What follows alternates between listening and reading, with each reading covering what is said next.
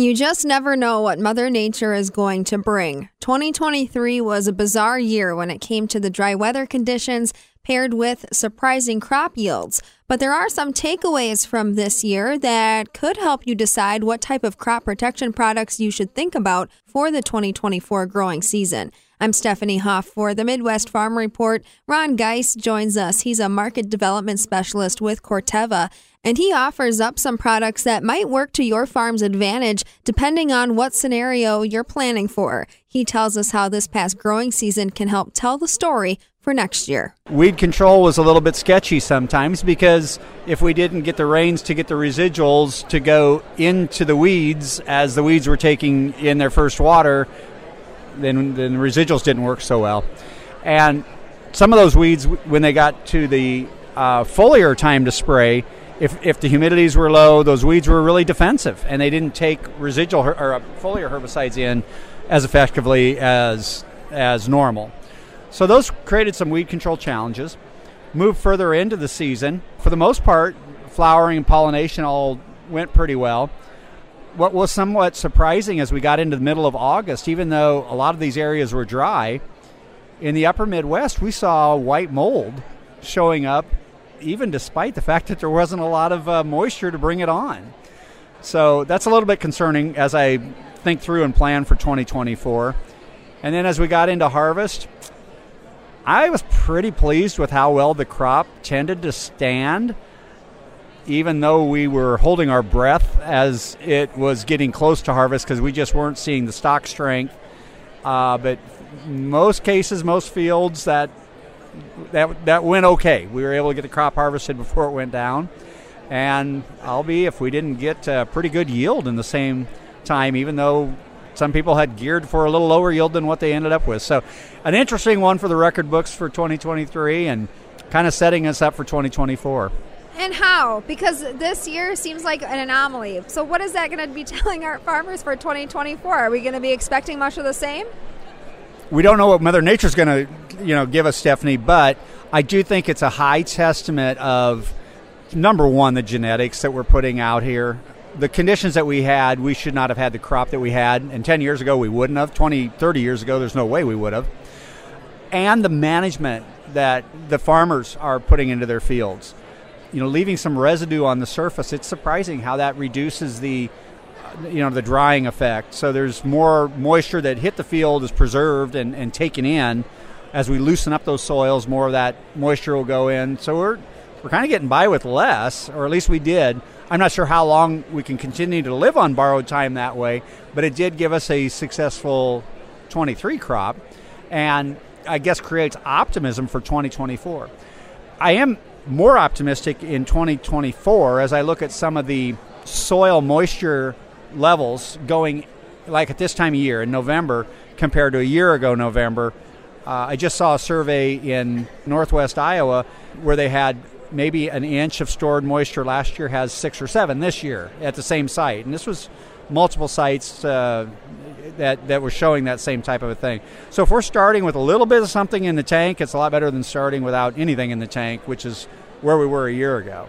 I want to talk more about the, the seed technology that you referenced. Um, the importance of maybe experimenting with hybrids, different applications. I mean, is this something you recommend uh, to be trying something new?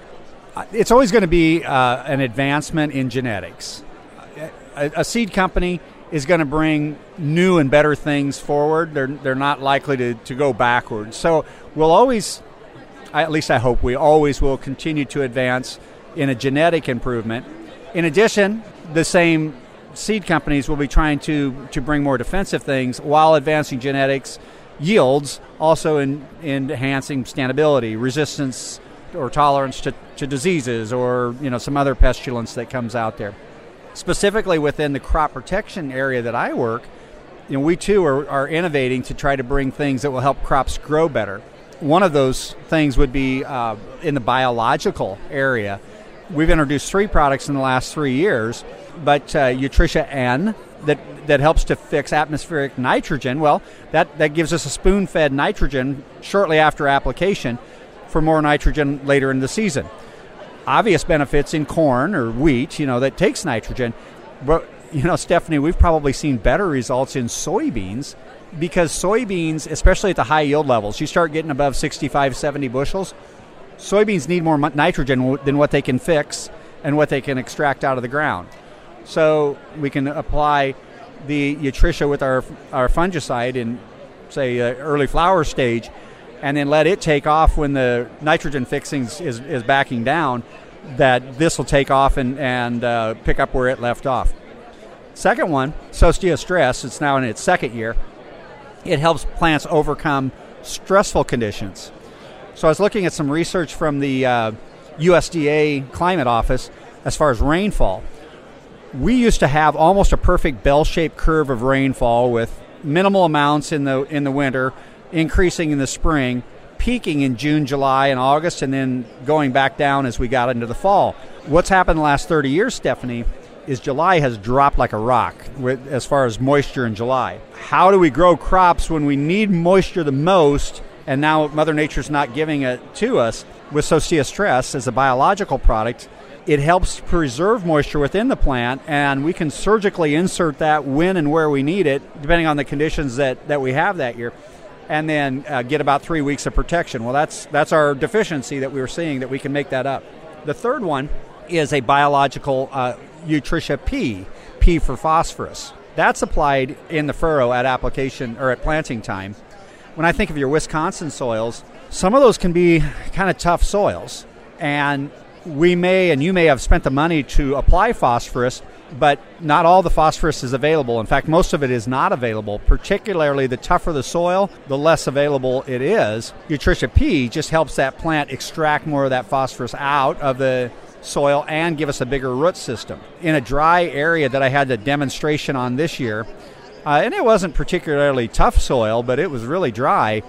We got an amazing yield bump from the Utrisha P put on in furrow, just right next to an untreated. It was pretty substantial yield gain just by having a bigger root that explored more area and extracted more phosphorus. Those things are hard to do when it's dry and when the soil's tough. So, Ron, are you seeing a growing interest for these biologics, these um, natural a- approach to getting plants the nutrients they need? Stephanie, I've, I've been doing this for 40 years. My whole career has been chemistry. And the chemistry revolution started about 60 years ago. I am not saying chemistry has run its course, but there's a reason in high school that they have you a year of chemistry and a year of biology. Biology is different. Chemistry is inventing something that never existed and making something brand new. That requires regulation, oversight, you know, all these things, you know, that we don't want to make something that's problematic to the non farming public. Biology looks at things entirely different. The biological solutions are already existing in nature. Don't think your city cousins don't like to hear that, because that is an important thing to them. If we can look in nature at something that's giving us the effect we want, figure out how to isolate it, and replicate it and put it in a fashion that people can use in their normal way of doing things, we've delivered a solution that fits the farmer's problem and has the approval of that non farming public that, you know, they're kind of part of this system that we have to work with. Ron Geis along with us. He's a market development specialist with Corteva, telling us more about the biologic space and the interest among growers to use those types of crop protection products. He offered up three different biologic products from Corteva that may benefit your farm in 2024, depending on the weather that comes our way. For the Midwest Farm Report, I'm Stephanie Hoff.